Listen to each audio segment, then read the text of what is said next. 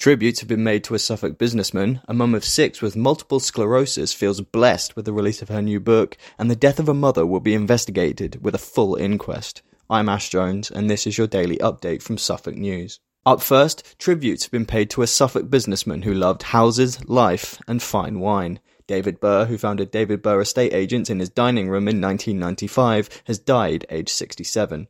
From the ground up, he built the business to have nine offices, including in Bury St Edmunds, Clare, Woolpit, and Newmarket. He died shortly before Christmas. Also, a mum of six who has battled multiple autoimmune conditions is over the moon with the release of her first book. The 45 year old, who goes by the pen name ZS Argenio, documents life's challenges told through the medium of poetry.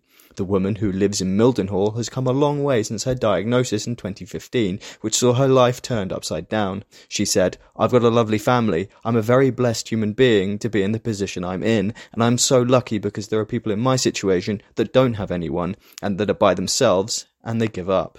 And finally, the death of a mother of five who was found in a pond will be investigated in a full inquest. 35 year old Brandon woman Egil Vengelieni was found dead last April. Her husband was originally charged with her murder, but the case was dropped due to insufficient evidence.